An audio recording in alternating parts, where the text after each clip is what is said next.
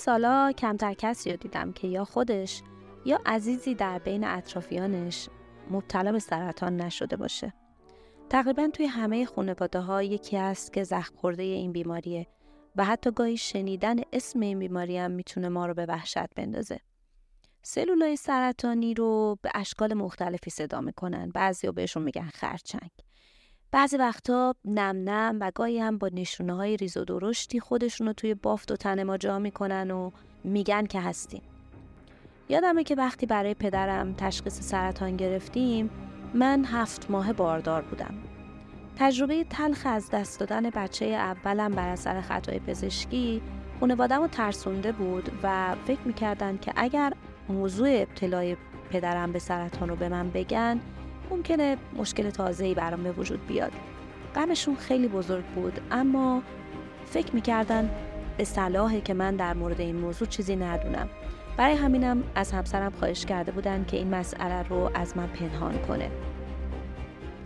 همسرم یکی دو روزی با این پیشنهاد درگیر بود اما در نهایت به برادرم گفت که پنهانکاری درست نیست.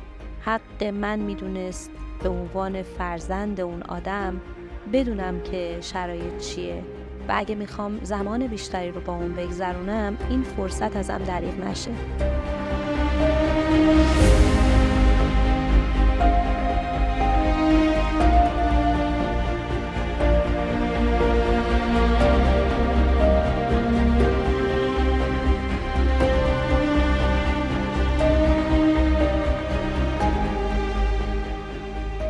سلام من مریم دهکردی هستم و در پادکست رو روشنی میزبان یکی از کساییم که پیروز از میدون مبارزه با سرطان بیرون اومده. زهرا باقری شاد چهره شناخته شده ای در بین کنشگران ایرانیه. سالها در حوزه برابری جنسیت مطالعه کرده روزنامه‌نگار بوده کمی شاعر و نویسنده به قول خودش و در زمانه مدیا و شبکه های اجتماعی بسیار برای آموزش و آگاهی در حوزه برابری جنسیتی زحمت کشیده. الان هم به عنوان دانشجوی دکترا در یکی از دانشگاه های سوئد در حال پژوهشه. زهرا و خانواده کوچیک سه نفرش در سوئد زندگی می‌کنن. اون توی اینستاگرامش داستانهای زیادی رو با پسرش به اشتراک می‌ذاره که نشون میده رابطه اون با فرزندش بسیار بر تعامل و گفتگو استواره.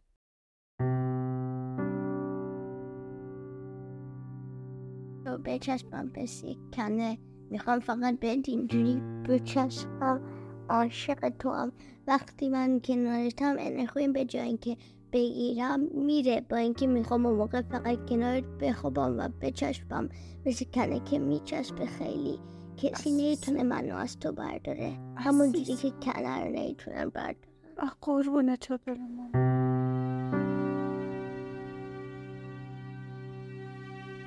زندگی صحرا سال گذشته دستخوش یه تغییر بزرگ شد. اون درست یک هفته مونده به تعطیلات کریسمس در روزهای شاد و رنگی و نورانی سال متوجه شد که توی پستان راستش یه توده وجود داره.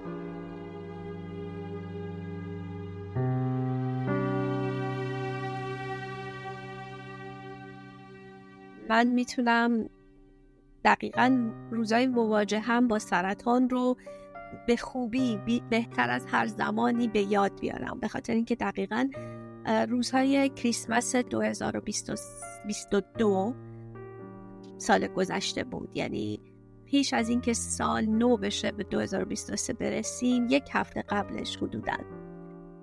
شیش روز قبلش من قده ای رو توی پستان راستم پیدا کردم. و به خاطر اینکه خودم در این باره خیلی سرچ کردم و اطلاعاتم نسبتا بد نبود در سرطان پستان مطمئن شدم که این سرطانه. حتی پیش از اینکه پزشک بخواد منو ببینه. و به همین دلیل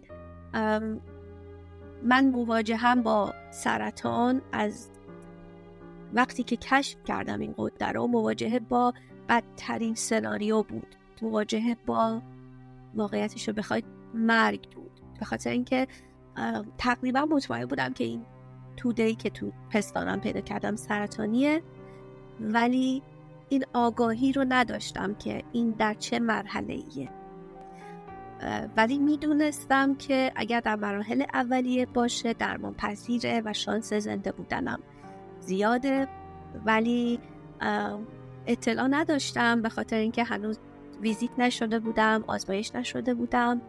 و بنابراین روزهای خیلی تاریکی رو به مدت یک هفته ده روز پشت سر گذاشتم تا اون آزمایش انجام بشه که شامل ماموگرافی، سونوگرافی و بیوپسی یا نمونه گیری از پستان بود.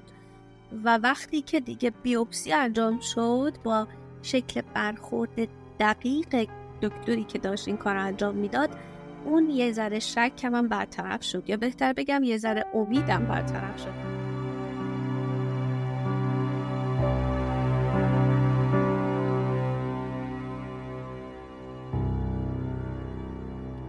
هرچند که سرطان پستان از جمله سرطانهای درمانپذیر در این دوره و زمانه به حساب میاد اما کشف یه توده در پستان می‌تونه هر زنی رو به وحشت بندازه.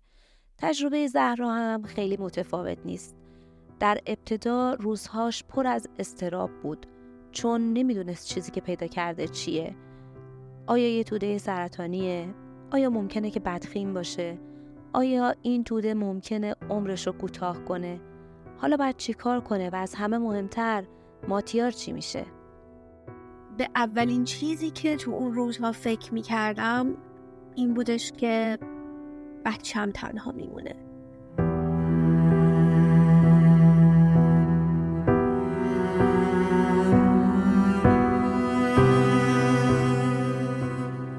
شاید اگر من یک مادر نبودم در موقعیت مادری قرار نداشتم مواجهه متفاوت می شد شاید استراب را از نوع دیگری تجربه می کردم نمی‌دونم. ولی بیشترین استرابی که تو اون روزهای هنوز بیخبری از شدت بیماری تجربه کردم مرتبط با موقعیتم به عنوان یک مادر بود.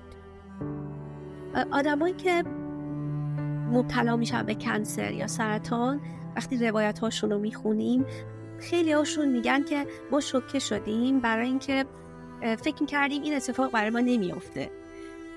ولی وقتی این اتفاق افتاد شوکه شدیم و نمیپذیرفتیم. ولی راستش رو بخواید برای من این, این, این, این ذهنیت به وجود نیومد. من نمی‌گفتم برای من اتفاق نمیافته. اتفاقا فکر می‌کردم یعنی مدت ها فکر می‌کردم که ممکنه برای منم سرطان در ناحیه پستان اتفاق میفته چون می‌دونستم از قبل که خیلی سرطان رایجیه. می‌دونستم رایجترین سرطان در جهانه و از هر هشت زن در جهان یک زن مبتلا میشه به این سرطان. و بعید نمی‌دونستم که منم مبتلا بشم. پستانهامو دائم معاینه می‌کردم. زهرا در کودکی خاله جوانش رو به دلیل ابتلا به سرطان از دست داده و ترسش از مواجهه با مرگ از همون روزها آغاز شده بوده. شاید بخشی از رنجی که در روزهای ابهام در مورد اینکه اون توده سرطان هست یا نیست رو تجربه می کرده برمیگرده به همین چیزهایی که از بچگی باهاشون درگیر بوده. من به خاطر اینکه توی بچگی توی سه سالگی خاله خیلی جوانم رو به خاطر سرطان از دست دادم و خیلی از نظر فیزیکی و چهره شبیهش بودم تو کودکی فکر کردم که منم حتما مثل خالم سرطان می‌گیرم. ذهنیت ابتلا به این بیماری برای من یک ذهنیت غریب نبود که بخوام به خاطر شوکه بشم. ولی به خاطر اینکه بچه ای داشتم که اون موقع هفت سال و نیمه بود خیلی استراب شدیدی رو تجربه کردم. پیش از هر چیز پیش از اینکه به این فکر کنم خب الان من ممکنه بر اثر این بیماری بمیرم به این فکر می‌کردم که این بچه ممکنه بر اثر این اتفاق مادرش رو از دست بده. اما آدم وقتی والده خیلی وقتا خودش رو فراموش می‌کنه. توی اون شرایط پر استراب برای زهرا هیچ چیزی به اندازه اینکه ماتیار الان چه احساسی داره مهم نبود. اما چیزی که زهرا میگه خیلی مهمه. اون میگه استراتژی او و همسرش در مورد بیماری مطلقا این نبود که اون رو از ماتیار پنهان کنن. اونا تصمیم می‌گیرن که همه چیز رو در حدی که برای یه بچه هفت سال و نیمه قابل درک باشه به اون توضیح بدن. ماتیار از اولین لحظه متوجه شد که یه قده تو پستان من هست به خاطر اینکه من متاسفانه متوجه شد به خاطر اینکه من کنارش دراز کشیده بودم. وقتی که قده رو کشف کردم داشتم براش کتاب میخوندم.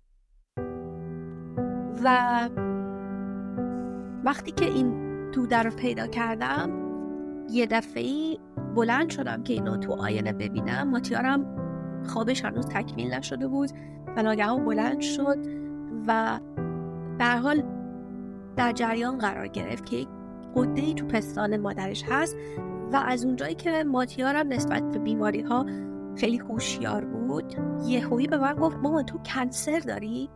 این نکنه کنسر باشه. و من خیلی سریع من و مهداد همسرم خیلی سریع فقط تمرکز گذاشتیم رو آرام کردن ماتیار و فرداش با تماس گرفتیم با اینکه تعطیلات کریسمس بود تماس گرفتیم و برای پس فردا وقت دکتر به من دادن. و خب استراتژی من و مهرداد پنهانکاری نبود. چون اولا ماتیار متوجه شده بود که یه چیزی هست که داره مسئله ساز میشه و بعد پیگیری بشه. دومی که اصلا ما هیچ وقت دلمون نمی‌خواسته درباره بیماری با ماتیار روش پنهانکاری رو در پی بگیریم. به خصوص که دیگه تو سنی هم بود هفت سال و نیم که درکی از بیماری و مرگ داره و می‌دونستم که اگر بخوام ازش پنهان بکنم استرابش بیشتر میشه. بنابراین اتفاقا خیلی باز درباره این مسئله هم اون صحبت کرد هم من اجازه دادم که بتونه صحبت کنه از احساساتش بگه.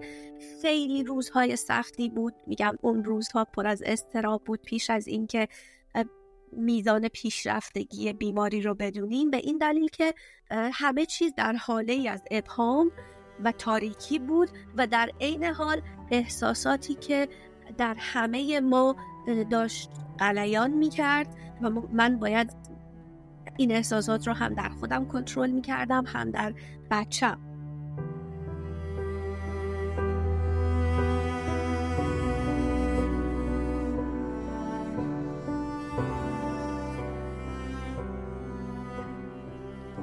زهرا میگه مکالمه در مورد بیماری با ماتیار بارها و بارها اتفاق میفته و اون حتی یه بار ناچار میشه که درباره مرگ درباره بودن و نبودنش در روزهای آینده با ماتیار حرف بزنه. آینده ای که انگار توی یک لایه قلیز از مه پوشونده شده. ماتیار هر روز اولا پیگیری می‌کرد که خب کی وقت آزمایشته و من براش توضیح می‌دادم که مثلا هفته دیگه وقت آزمایش هست جای نگرانی نیست. و یه شب که داشتم براش قصه می‌گفتم و می‌خواست بخوابه به من گفت ما من میترسم. گفتم از چی میترسی؟ گفت از اینکه تو کنسر داشته باشی. گفتم که هنوز جواب کنسر رو نگرفته بودیم. گفتم ممکنه داشته باشم ممکن نداشته باشم هنوز هیچی مشخص نیست ولی جای نگرانی نیست. گفت نه میترسم تو بمیری. و بهش گفتم خب هر کسی که کنسر داره نمیمیره. براش مثال آوردم از آدمای دوروبرمون مکالمه و دیالوگی که داشتیم کاملا باز بود. درباره کنسر درباره شانس درمان این بیماری. و اجازه دادم که حرفاشو بزنه و به من گفت ولی من می‌دونم که همه نجات پیدا نمی‌کنن. منم بهش گفتم بله حق با توه ولی خیلی هم نجات پیدا می‌کنن. به خصوص درباره کنسر پستان براش گفتم که درمان پذیر هست در بسیاری موارد و خیلی برام سخت بود راستشو بخوای که اینا رو برای بچه بگم برای که بعد خودم رو کنترل می‌کردم ترس های خودم رو کنترل می‌کردم. ولی در این حال تمرین خوبی هم بود. برای اینکه بتونم مقاومت خودم رو بالا ببرم. ولی سخت ترین بخش حرف های من و اون روزا جایی بود که گفت خب حالا با همه این حرفا اگر تو کنسر پیشرفته داشته باشی و بمیری چی؟ گفتم که خب میمیرم دیگه مرگ دیگه. برای همه اتفاق میفته و به من گفت نه من نمیپذیرم مرگ تو رو. و من مجبور شدم با بچم درباره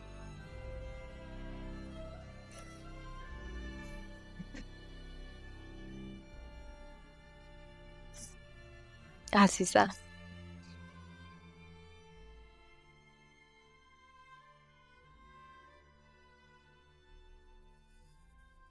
می‌خوای آب بخوری بیای؟ نه اوکی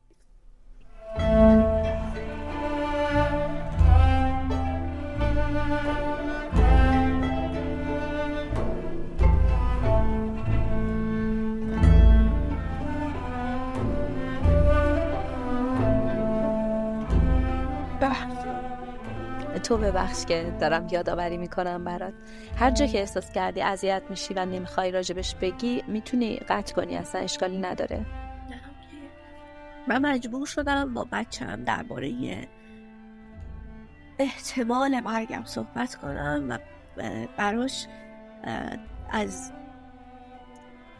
این صحبت کنم که مهم این هست که بچه ها زنده بمونن.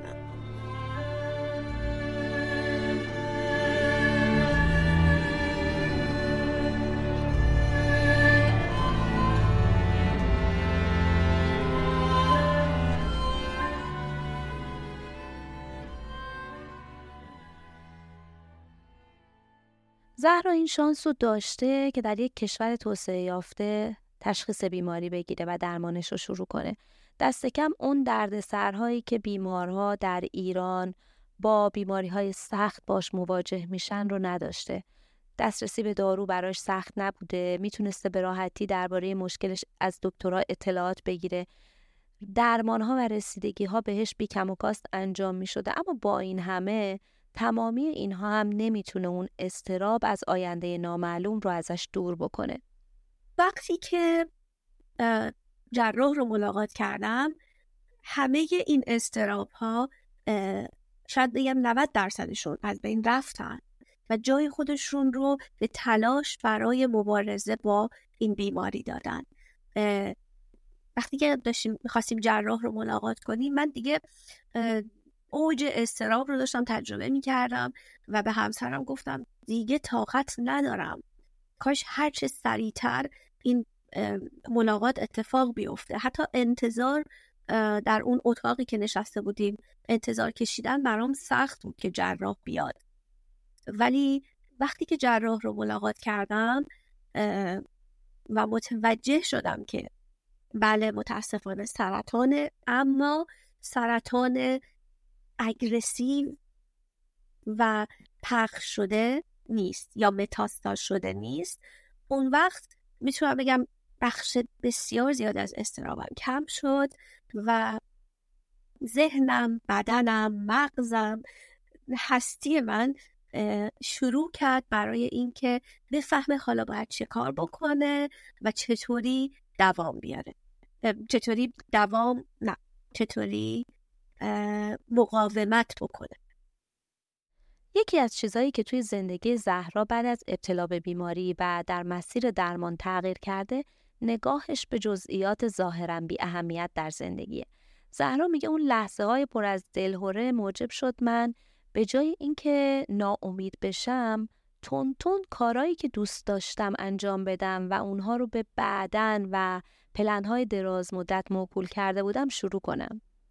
ابتلا به این بیماری سخت به من نشون داد زندگی می‌تونه خیلی غیر قابل پیش بینی باشه و کوتاهتر از اونی که من تصور می‌کنم قدر زندگی رو باید بیشتر بدونم و بر برنامه های کوتاه مدت خیلی بیشتر تمرکز داشته باشم. نه اینکه بخوام آرزوهای دوری داشته باشم که حالا شاید ده سال دیگه پنج سال دیگه بهشون رسیدگی بکنم. راستش رو بخواید خیلی از کارهایی رو که ناتموم بود اصلا شروع کردم انجام دادن. مثلا توی بستر شیمی درمانی بودم که پروپوزال دکترا رو که درخواست داده بودم ادیت کردم و به عنوان پژوهشگر دانشجوی دکترا قبول شدم. در حالی که هیچ امیدی نداشتم به اینکه حالا صد درصد خوب میشم چون تضمینی برای صد درصد خوب شدن وجود نداره. یا یک برنامه های دیگه که فکر می‌کردم خب حالا در آینده می‌تونم دنبال بکنم. اون نگاه تغییر کرد و خب وقتی اون نگاه تغییر می‌کنه اون سبک زندگی هم تغییر می‌کنه. اگه قراره یه کاری رو یه تغییری رو حتی توی خودم توی خونه توی امور تفریحی توی خیلی موارد دیگه مثلا برای یک سال دو سال دیگه انجام بدم این دوره به من کمک کرد یه کوچولو شتاب زده تر بخوام برخورد بکنم و بگم خب تا وقتی که فرصت داری اونجوری که دلت می‌خواد زندگی کن. اون به عنوان یک نجات یافته از سرطان در تمام ماهایی که با بیماریش دست و پنجه نرم می‌کرد تلاش کرد که با خودش با فرزندش با اطرافیان و عزیزانش رو راست و بیپرده درباره بیماری صحبت کنه. دلیلش هم برای این کار خیلی شنیدنیه. ما با مدرسهش صحبت کردیم. برای اینکه بدونن که ماتیار روزای خوبی رو نمیگذرونه باید بیشتر مراقبش باشن بیشتر هواشو داشته باشن. با مادر صمیمیترین دوستش که خب در جریان بود صحبت کرده بودیم و اون به من گفت که یه روز ماتیار توی مدرسه وقتی رفته بوده پسر خودش رو بیاره دیده که ماتیار خیلی بیقراره و می‌خواد با یکی حرف بزنه. و وقتی که این بهش گفته ماتیار به چی داری فکر می‌کنی؟ گفته مامان من کنسر داره و انگار که این بچه نیاز داشته صحبت بکنه. با صحبت کردن استراب های خودش رو کنترل بکنه. حتی یه روز به من گفت که ما با من امروز با معلمم درباره تو حرف زدم و من گفتم چه کار خوبی کردی پسرم. خلاصه استراتژی من در ارتباط با پسرم و شکل برخوردم با این بیماری استراتژی صحبت کردن بسیار باز بود اما با کنترل احساسات. هرگز پیش ماتیار نگفتم وقتی از سرطانم صحبت کردم گریه نکردم. برای مثال خودم رو فرو ریخته و در هم نشون ندادم. مگر در روزهای شیمی درمانی که از نظر فیزیکی حقیقتا خیلی در هم بودم. فکر می‌کنم حق هر کسیه که بدون عزیزانش به یک بیماری مبتلا. و این فرصت رو اون آدم باید داشته باشه. که اگه بخواد به منی که مبتلا شدم بیشتر محبت بکنه بیشتر توجه بکنه. اصلا بیشتر شاید بخواد با من وقت بگذرونه. این حقشه که اگر من قراره کمتر دیگه باشم کمتر حضور داشته باشم در محیط های اجتماعی اون از یه امکان دیگه برخوردار کنه خودش رو که با من بیشتر در تماس باشه. یا حتی من همش به این فکر می‌کردم که پدر مادر من می‌فهمم که سالمند هستن در ایران زندگی می‌کنن با وجود فشارهای اجتماعی سیاسی که در ایران هست. به هر حال دچار استراب هستن. از من دورن. ده سال هم دیگر رو ندیدیم من و پدرم. ولی اونا حق دارن کسی رو که خلق کردن و بیمار شده بدونن که این موجودی که اونها خلق کردن به بیماری سختی مبتلاست که هر ریسک و احتمالی دربارش وجود داره. ممکنه این بچه که تحتقاریشون هم هست. بر اثر این بیماری زنده نمونه. خب اونا حق دارن اگه می‌خواد بیشتر منو ببینن. و این اتفاق افتاد. اونا تماسشون با من بیشتر شد. هر روز تماس تصویری داشتیم. زهرا حالا سلامتیش رو به دست آورده. خودش میگه الان قدر زندگی و ارتباطاتش رو بیشتر می‌دونه. بعد از اون روزای تاریک بعد از اینکه دکترها بهش این نوید دادن که درمان شده و سلول های سرطانی از بین رفتن و اون در این مبارزه پیروز میدان بوده تصمیم می‌گیره سبک زندگیش رو هم اندکی تغییر بده طوری که انگار تازه متولد شده. چیزی که سعی کردم تغییرش بدم این بودش که بپذیرم موقعیت رو موقعیت فعلی رو. باهاش به صورت یک معما برخورد نکنم. نگم چرا؟ چرا من مبتلا شدم؟ چرا من الان باید تا ده سال با درمان مواجهه بشم. و پذیرفتم که این یک شکل جدیدی از منه. این یک شکل جدیدی از زندگیمه و بیشتر باید روی بدنم و روی نیازهای بدنم کنترل داشته باشم. همونطور که گفتی وقتی ما فعالیت اجتماعی داریم نمی‌تونیم خیلی خودمون رو باز ایزوله کنیم خیلی بریم در انزوا. یعنی من در این دوره درمان مجبور شدم از یه سری از فعالیت های اجتماعی خب فاصله بگیرم. ولی این به این معنا نبود که این به سبک زندگی من تبدیل بشه. می‌دونستم موقتیه من برای اینکه بدنم ضعیف شده اعصابم ضعیف شده باید بیشتر از خودم مراقبت کنم. سرطان سبک زندگی من رو تغییر داد. اما نه به این شکلی که من رو به آدمی تبدیل بکنه که خودش رو حبس بکنه در معرض هیچ چیزی قرار نده مبادا آسیب پذیر بشه. به هر حال در شکل تغذیه یک تغییراتی رو مجبور شدم و مجبورم که اعمال بکنم. در ورزش در حال من شروع کردم به ورزش کردن به خاطر اینکه متوجه شدم تأثیری که ورزش روی روان من می‌ذاره می‌تونه به من کمک بکنه که دوره های درمان رو که حالا تا ده سال باید داشته باشم بهتر طی بکنم به من به بدن من تازگی و انرژی بیشتری میده. به این فکر کردم که خیلی خوبه که من فعالیت های اجتماعی دارم. ولی بهتره که برای همه این فعالیت ها یه چارچوب مشخصی در نظر بگیرم و در بقیه بخش های زندگی من بتونم به چیزهای دیگه برسم که اونها رو به عنوان برنامه های آینده قرار داده بودم. وقتی که با پزشکم در این باره صحبت کردم با جراحم تاکید کرد که تحقیقی در این زمینه وجود نداره که بگه ورزش کردن مانع ابتلا به سرطان یا بیماری سخت میشه. اما اثرات ورزش بر خوب طی کردن دوران درمان غیر قابل انکاره. این چیزی بود که اون به من گفت و بعد فیزیوتراپ من به من گفت و بعد من خودم این رو به تجربه دیدم. برای من اینطور بود که ورزش کردن یک نوع تراپی و توجه به بدن بود. سفری که زهرا سال گذشته شروع کرد پایان خوشی داشت. اون حالا در کنار ماتیار و همسرش مهرداد برای سالهای پیش رو برنامه ریزی می‌کنن. صبح به صبح به جاناتان مرغ دریایی که سفر نمی‌کنه و زمستون سرد سوئد و به امید غذاهایی که خانواده زهرا بهش میدن پشت پنجره میگذرونه غذا میده و تاکید می‌کنه که روشنی در این مسیر تاریک جایی اتفاق میفته که بپذیری و پیش بری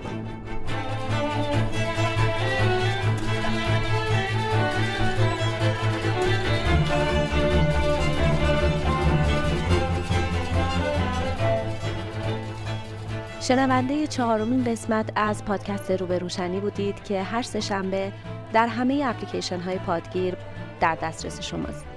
من قدردان نظرات و پیشنهادهای شما هستم و صمیمانه ازتون خواهش می‌کنم برای پیدا کردن آدم هایی که روایت هاشون به موضوع این پادکست نزدیک همراه من باشید. شما می‌تونید در همه اپلیکیشن ها برای ما کامنت بگذارید و من باز هم سپاسگزارم از اینکه ما رو میشنوید و به دوستانتون توصیه می‌کنید. تا هفته آینده راهتون روشن.